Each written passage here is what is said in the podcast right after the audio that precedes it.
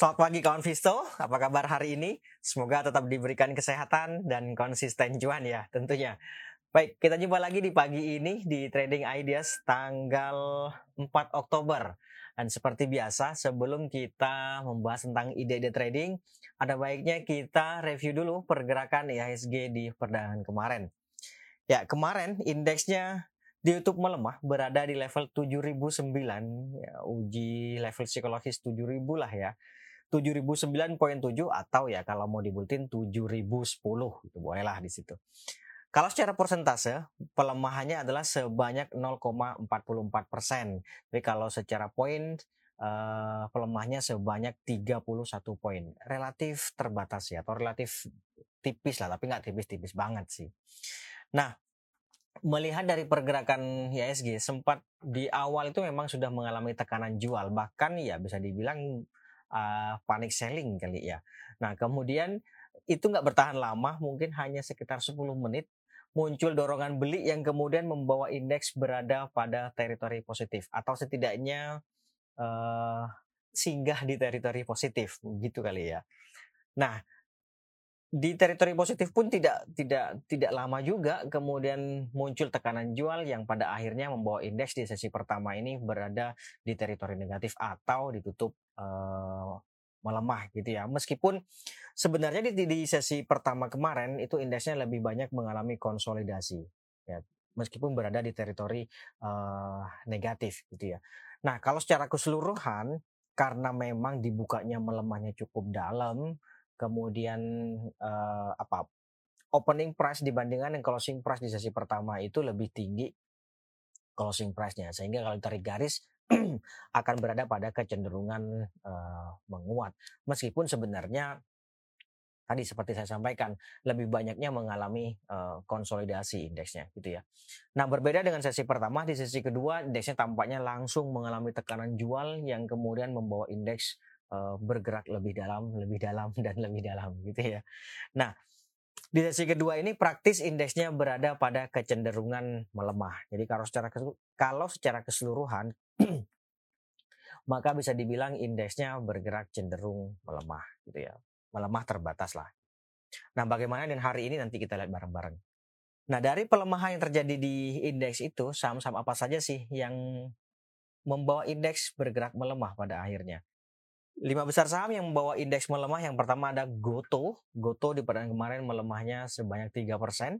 Kemudian ada Bank Mandiri, lalu ada Bank BCA, kemudian ada Mega, dan terakhir ada Hill. Itu dia lima besar saham yang uh, membawa indeks bergerak melemah.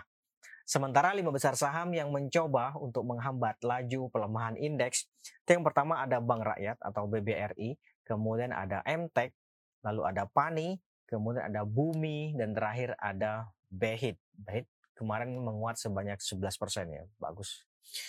Nah, itu dia lima besar saham yang mencoba untuk menghambat laju pelemahan indeks.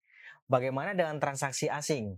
Ya, di bulan kemarin asing sendiri mencatatkan net buy sebanyak 34 bio. Ya, tipis banget sih. Itu secara keseluruhan 34 bio, sementara kalau di pasar reguler sendiri asingnya mencatatkan net buy sebanyak 28 bio. Memang tipis banget. Kemudian di pasar non reguler juga asingnya mencatatkan uh, net buy sebanyak 4 bio. Jadi kalau di total semuanya menjadi uh, 34 bio. Oh sorry, di non reguler asingnya mencatatkan net buy sebanyak 5 bio. Jadi kalau total menjadi 34 bio gitu ya. Itu net buy asing. Nah, dari net buy asing itu saham-saham apa saja sih yang kemarin uh, banyak dibeli oleh asing? Lima besar saham yang banyak dibeli oleh asing yang pertama ada Bank Rakyat Indonesia atau BBRI, kemudian ada Bank BNI, lalu berikutnya ada BP, ada Indi, dan terakhir ada Unilever. Itu dia lima besar saham yang banyak dibeli oleh asing. Termasuk juga ada Astra, Barito. Itu sih. Itu juga masuk uh, salah satu yang banyak dibeli oleh asing. 10 besar lah. Nah, sebaliknya lima besar saham yang banyak dijual oleh asing di perdagangan kemarin. Ada Bumi. Bumi kembali mengalami tekanan jual dari asing. Kemudian ada Aneka Tambang atau Antam. Lalu ada United Tractors. Kemudian ada Bank Mandiri, dan terakhir ada Caron Pokpen atau CPIN. Itu dia lima besar saham yang banyak dijual oleh asing. Termasuk juga BCA, Telkom, Tebik, itu banyak dijual sih kemarin. Ya, 10 besar. Baik, itu dia transaksi asing. Sekarang outlook. Outlook hari ini gimana ya? Nah, ini dia, sebagaimana tadi saya sampaikan bahwa uh, secara keseluruhan indeksnya berada pada kecenderungan melemah di perdaan kemarin, gitu ya. Tapi kalau kita lihat di sini, ini kan uh, secara keseluruhan rekomendasinya adalah buy on weakness. Nih di level-level ini nih. Tapi kemampuan harga bertahan di atas MA 200 beberapa hari uh, kemarin atau sehari sebelumnya, kemarin lusa gitu ya itu saya pikir memberikan peluang untuk bergerak rebound. Jadi melihat juga stokastiknya yang cenderung uh, menguat. Jadi saya pikir ada peluang setidaknya uh, konsolidasi dah. Konsolidasi dengan menuju resistance level yang ada di 7050-an ya. 7055 kawan. 7055 di atasnya ada 7075. Jadi saya pikir hari ini akan bergerak fluktuatif, kembali fluktuatif dengan kecenderungan menguat terbatas ya.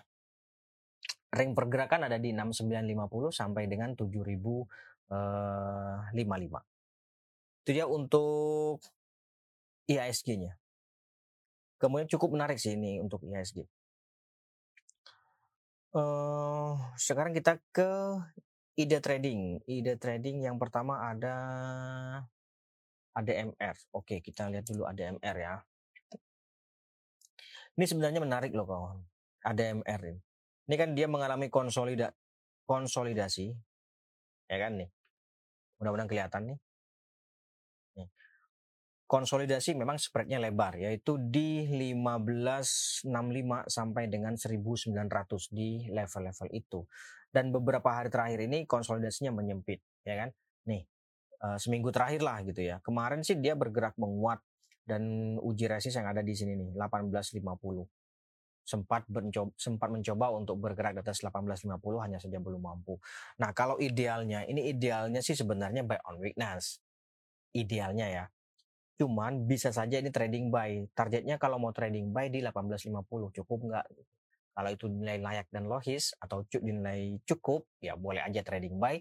Targetnya 1850 atau di atasnya ya sini sih 1900 atau 1895. Jadi kalau misalnya dapat uh, misalnya nih ikut buy on breakout di atas 1850, saya pikir 1900 boleh dipertimbangkan untuk uh, take profit. Itu untuk memanfaatkan fluktuasi jangka pendek gitu ya. Tapi kalau saya view-nya short to medium, ya ini sih masih uh, cukup menarik sih. Minor uptrend ya enggak? Uh, sebentar. Sebentar ya. Ini dia kalau secara keseluruhan nih tampaknya seperti ini nih. Saya gedein dulu. Jadi kalau view-nya adalah untuk short to medium ini kelihatan nggak? Buy on breakout, betul buy on breakout tadi. Bahkan idealnya sih di atas 2000 sekalian ya. Nih, di atas 1900 lah paling, di atas 2000 sih. Kalau view-nya untuk uh, short to medium buy on breakout-nya di atas itu. Tapi kan dari 1825 sampai 2000 kan masih ada uh, spread yang bisa buat kita main gitu ya. Jadi saya pikir tadi kalau untuk idealnya maka dia buy on weakness boleh dipertimbangkan di level-level sini nih ini di berapa sih 1750 18 gitu ya 1750 1770 itu idealnya buy on di level-level itu. Tapi misalnya hari ini dia bergerak menguat di atas 1850, saya pikir nggak ada salahnya sih untuk ikutan uh, spekulatif buy atau trading buy. Dengan closing kemarin, kalau 1850 dinilai layak dan logis, maka boleh saja trading buy. Gitu ya. Mudah-mudahan nggak bingung. Oke, itu untuk ADMR. Pagi, pagi juga, um, pagi juga uh, Bang Sandy aja. Oke. Kemudian berikutnya ada lagi uh, sebentar saya lihat dulu. Teens. Teens. Ya, ini cukup menarik sih Tins. Ini nih kalau kita lihat ya. Nih. Kemarin kan dia mengalami bearish uh, harami, ya kan? Yang ini nih kawan. Nah, terus uh, jadi sehari sebelumnya dia bearish harami, eh, ya bullish harami, kok bearish harami? Bullish harami. Kemudian uh, penguatan yang terjadi kemarin itu apa kembali membentuk pattern baru yaitu uh, three inside out. Jadi ini memberikan peluang untuk kembali bergerak menguat juga gitu loh. Nah, dengan kondisi seperti ini apalagi stokastiknya bergerak menguat seperti ini, jadi saya pikir ini bisa saja jadi spekulatif buy. Kalau mau spekulatif buy boleh dipertimbangkan di 13.50 sampai dengan 13 uh, 70 di level-level itu. Nanti target take profitnya kalau dapat harga di 13.50 saya pikir 14.20 cukup sih. Eh enggak, 14.20 itu di sini kawan. 14.20 di atasnya 14.45. Uh, Ini cukup apa namanya ideal sih untuk take profit di 14.45 gitu ya. Tapi 14.20 cukup lah di sini. Itu ya. Oke, itu untuk timah. Nanti stop lossnya kalau ternyata harga melemah sampai di bawah 13.30. Boleh dipertimbangkan untuk uh, stop loss. Atau sekalian di bawah sini nih, 13.15. Bawah sini. Itu ya. Oke, itu untuk timah. Kita lanjut. Ada lagi Pegas. Pegas ya. Oke, ini dia Pegas. Nah, Pegas di perang kemarin di YouTube melemah, melemahnya 4 poin dan sebenarnya ini kan mengalami konsolidasi nih, melanjutkan konsolidasi selama lebih dari sepekan terakhir gitu ya. Ini ada dua strategi yang bisa dipertimbangkan. Yang pertama adalah buy on weakness atau berikutnya adalah buy on breakout di atas 17.50. Uh, Tapi sebenarnya spekulatif buy pun juga bisa ya. Ya kan? Jadi kalau melihat bullish crossover di sini dan juga RSI yang tampaknya mulai bergerak meninggalkan oversold area, ini bisa saja di spekulatif buy. Tapi kalau mau relatif confirm ya uh, buy on breakout tadi. Itu ya. Oke, nanti target take profitnya di di berapa? Paling dekat sih 1795, 1780. 1780 di atasnya ada 1805. Ya di level-level itu boleh lah dipertimbangkan untuk uh, take profit gitu ya cukup sih harusnya. Kalau dapat harga di katakanlah di 17.50 misalnya. Take profit 18.05 uh, eh, ya cukup sih. Untunglah yang jelas bukan cukup ya. Untunglah yang jelas. Kalau cukup kan relatif ya. Ada orang yang nggak cukup, ada orang yang cukup gitu. Oke, itu untuk Pegas. Kita lanjut. Ada lagi Arto, Arto. Ini Arto ada beberapa yang nanya Arto. Oke, Arto. Ya, Arto kemarin kembali di YouTube melemah uh, eh, 4 poin. Jadi saya pikir sudah berapa lama nih? Lebih sih dari sepekan dia mengalami tekanan jual dan idealnya sih ini buy on breakout di atas 6.600 setidaknya di atas 6.600. Ya, kalau dapat harga di atas 6.600 6825 saya pikir boleh sih dipertimbangkan untuk take profit. Nggak usah jauh-jauh dulu sih. Karena ini trennya kan melemah nih. Sementara sampai dengan saat ini dia belum ada setidaknya indikasi untuk ber, mengalami reversal gitu ya. Ya kalaupun ada ya swing aja belum ada nih indikasinya gitu. Makanya kalau tertarik dengan Arto, saya pikir ya nanti ikutan kalau ada dorongan beli. Setidaknya itu tadi di atas 6.600. Tapi dengan tapi nggak usah jauh-jauh. Kalau dapat harga di 6625 misalnya, 6650 misalnya, 6800, 6825 itu udah uh, pertimbang bisa sih dipertimbangkan untuk take profit. Untung lah yang jelas, ya nggak sih? Coba ya kita hitung ya. Kalau uh, kita jual di harga 6825 sementara kita dapatnya di 6650 kita berarti untungnya 2,6 persen bersihnya 2,2 persen. Ya bagi sebagian orang itu belum cukup tapi bagian sebagian yang lain trader-trader itu cukup banget sih. Cukup banget. Oke itu untuk Arto. Kemudian berikutnya ada Goto Darto ada Goto. Oke, ini dia Goto. Ya kurang lebih sama sih. Goto ini sudah berapa hari dia uh, mengalami tekanan jual dan tampaknya hari ini akan ada potensi untuk uji 234. Kemarin sih sudah coba ya uji 234. 234 menarik juga ya. Kayak ini. Merek rokok 234 nih, supportnya 234 nih kawan. Ah, sorry, sebentar. Bentar, bentar, bentar. Nih, di sini nih kawan.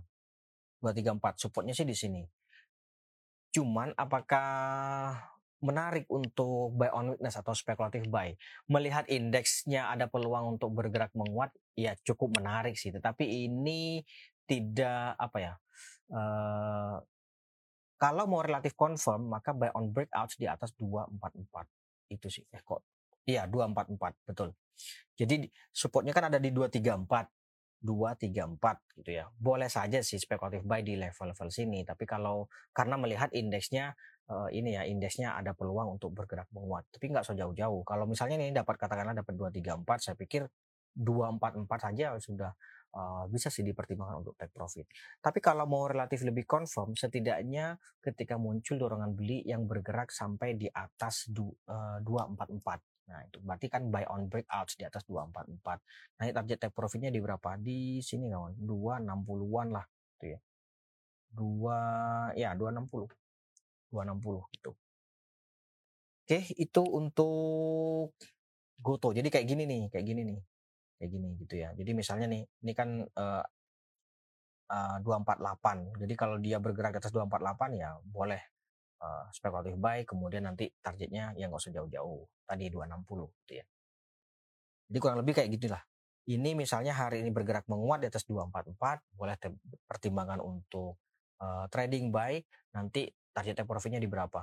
Paling dekat sih 254 tapi 260 juga boleh. 254 260 gitu. Oke? Okay? dengan kata lain closing dengan closing kemarin closingnya kan di 238 berarti resistance levelnya itu ada di 244 254, kemudian 260 gitu ya.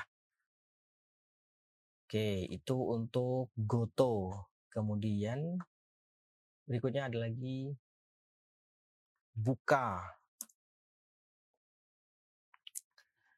Ya, kurang lebih sama ya. Goto sama Buka kurang lebih sama. Ini kalau bicara ideal, ini idealnya buy on witness 262. 262, 258, benar nggak? Nih, 25 berapa nih? 258 betul. 258 262 di level-level itu. Uh, kalau bicara ideal itu supportnya gitu ya. 262 258. Kemudian resistnya itu ada di sini nih. Bolehlah main-main di level-level sini. 278. Jadi dengan closing kemarin boleh nggak spekulatif buy? Boleh. Targetnya nggak usah jauh-jauh 278. Kalau 278 dinilai masih dinilai layak dan logis ya boleh saja uh, spekulatif buy atau trading buy gitu ya. Coba kita hitung ya, kalau kita dapat harga di 270, kemudian kita jual 278, sebenarnya kita uh, untungnya berapa sih? 2,9 persen, bersihnya 2,5 persen, cukup banget sih. Penguatan di atas dua ini 278 memberikan peluang saya pikir sampai ke 286 di level-level itu nanti kawan. Jadi mainnya bolehlah di level-level itu. Oke, itu untuk buka.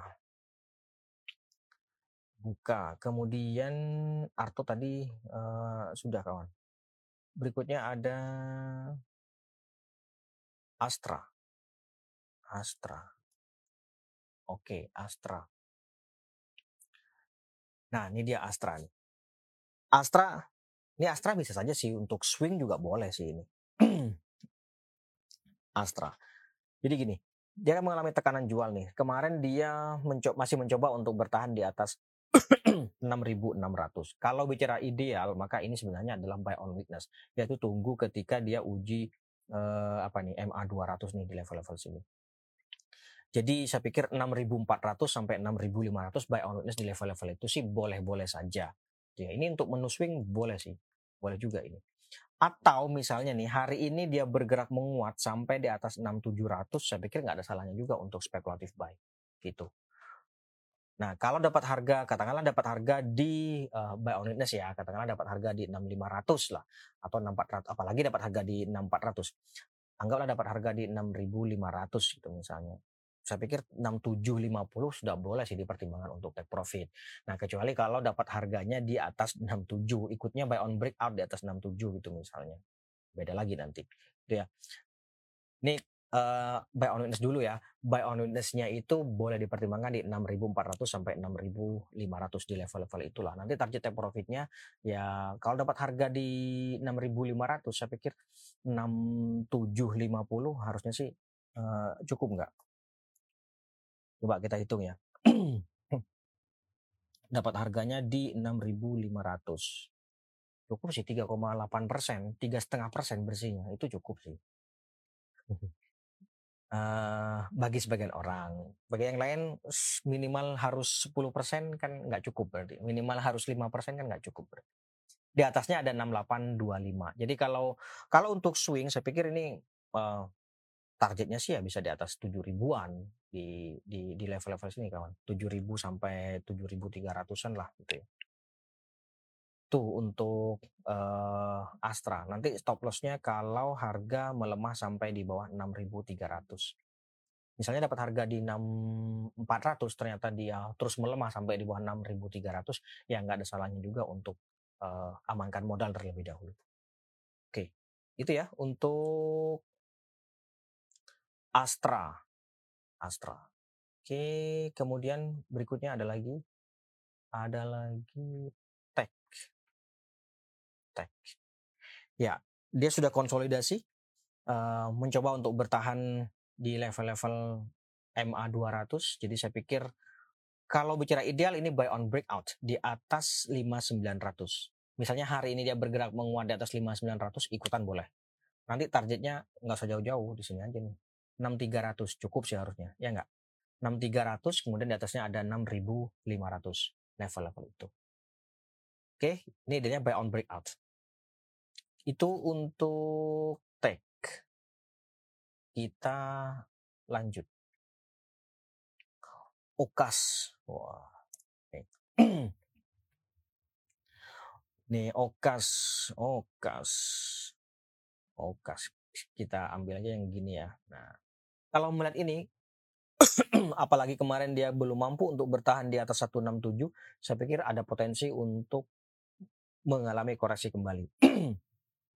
Tekanan jual yang terjadi selama empat hari terakhir ini masih cukup mendominasi. Sampai dengan saat ini belum ada dorongan beli yang mencoba untuk menghambat. Ada dua strategi ini boleh buy on witness which is itu adalah idealnya. Boleh di uh, eh, 150 gitu ya 150 ke bawah lah gitu ya. Itu yang pertama. Kemudian yang kedua adalah buy on breakout. Misalnya hari ini dia bergerak menguat di atas 167, bisa saja sih dipertimbangkan untuk uh, trading buy atau speculative buy. Ini target take profitnya nggak usah jauh-jauh tapi 173 aja gitu ya. Karena kan uh, baru kalau misalnya dia bergerak menguat di atas 167 berarti kan baru pertama kali ada dorongan beli yang mencoba untuk menghambat laju pelemahan gitu. Jadi menurut saya sih nggak usah jauh-jauh dulu lah gitu. Misalnya dapat harga di katakan 168, 169 misalnya. Jual dulu 173. Resistnya di situ gitu ya. Dan kata lain kalau closing kemarin kan 161, berarti resisten level terdekatnya itu ada di 167 uh, eh, sorry. 16 betul. 167 kemudian di atasnya 173. Sementara supportnya ada di sini kawan, 154, 150. Kemudian di bawahnya ada lagi 145 di level-level itu. Bolehlah main-main di level-level itu gitu ya. Kalau bicara ideal sekali lagi ini uh, buy on witness pun kurang begitu ideal juga sih karena apa? Karena memang belum muncul dorongan beli yang setidaknya mencoba untuk menghambat. Jadi mau nggak mau, menurut saya sih ada baiknya buy on breakout. Itu relatif ideal, bukan ideal sih, tapi relatif ideal lah. Buy on breakout di atas 167. Oke, itu untuk Okas. Kemudian berikutnya ada Coal, Coal, Coal, Coal. Nah, ini dia Coal. Tren sih sebenarnya masih melemah nih. Saya pikir masih ada potensi untuk melanjutkan pelemahannya sampai ke 380-an, 380 lah ya.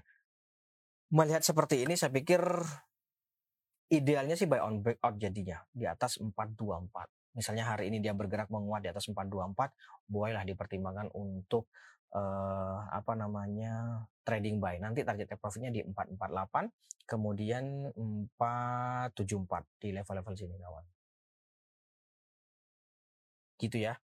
Itu untuk coal. Kemudian berikutnya ada Medco nih. Nah, Medco ini juga oke okay sih. Ini swing juga boleh sih Medco ini. Kalau melihat pergerakan ini, ini kan men, eh, dia masih mencoba untuk bertahan di atas ini kawan, 878 ya. 880 lah gitu ya. 880.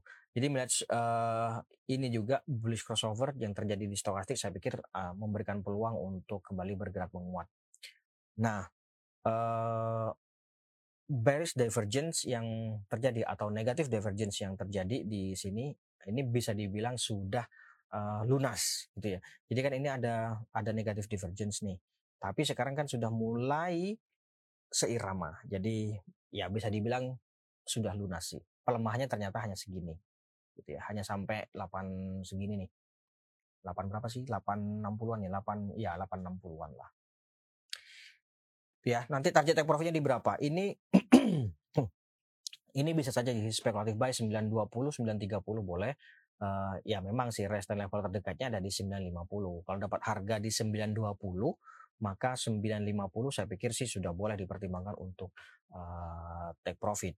Itu untungnya uh, berapa kalau dapat harga di 920 untungnya 3,2 persen bersihnya 2,8 persen. Cukup sih ya enggak di atasnya ada 980 980 di sini kawan ini sudah relatif ideal untuk uh, take profit gitu atau nunggu nanti ya ketika stokastiknya berada uh, apa namanya turun dari uh, overbought area itu boleh juga sih Oke, itu untuk Medco. Kemudian berikutnya ada Indi. Indi. Oke. Indin cukup menarik juga sih. Indin cukup menarik. Meskipun dia rekomendasinya adalah buy on breakout di atas 3130 nih. Ini kan resistance levelnya 3130 nih. Uji kemarin sempat mencoba untuk bergerak di atas itu hanya saja belum mampu. Kemudian Nah, ini yang berpotensi untuk membawa apa atau menghambat laju penguatan harga. Tetapi kalau melihat bullish crossover di stokastik, saya pikir masih ada peluang untuk bergerak menguat. Ya enggak? Watch opening Marubozu ini kan menunjukkan dorongan beli yang terjadi sejak awal perdagangan sampai dengan akhir sesi. Meskipun di akhir-akhir sesi dia muncul tekanan jual. Jadi kalau bicara ideal tentu ini adalah buy on breakout tuh di atas 31 uh, 30. Nanti target take profitnya nggak usah jauh-jauh di sini dulu kawan. 3220. Sini nih. 3220 di atasnya 3250 gitu. Itu ya. Baik, saya pikir itu dulu Kang Visto untuk hari ini. Terima kasih atas kehadiran dan partisipasinya. Kita jumpa lagi besok. Tetap jaga kesehatan. Mohon maaf jika ada salah kata. Sekali lagi terima kasih. Selamat pagi. Salam investasiku for tomorrow.